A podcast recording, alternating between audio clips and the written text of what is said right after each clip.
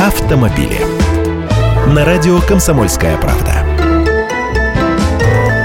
Здравствуйте, я Андрей Гречаник. Еще одной бумажкой у водителей станет меньше. В скором времени в правила дорожного движения внесут изменения и гаишники перестанут требовать обязательного предъявления полиса автогражданки. Купить полис ОСАГО в электронном виде можно уже сейчас. Это гораздо удобнее, если вы привыкли делать онлайн-покупки в интернет-магазинах.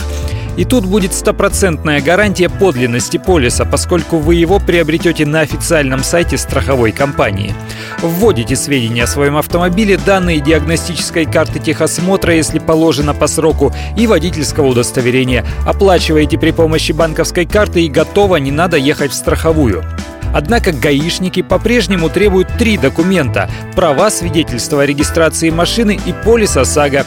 И он должен быть с собой в оригинале, а не в виде ксерокопии. Нет с собой полиса, полагается предупреждение или штраф 500 рублей.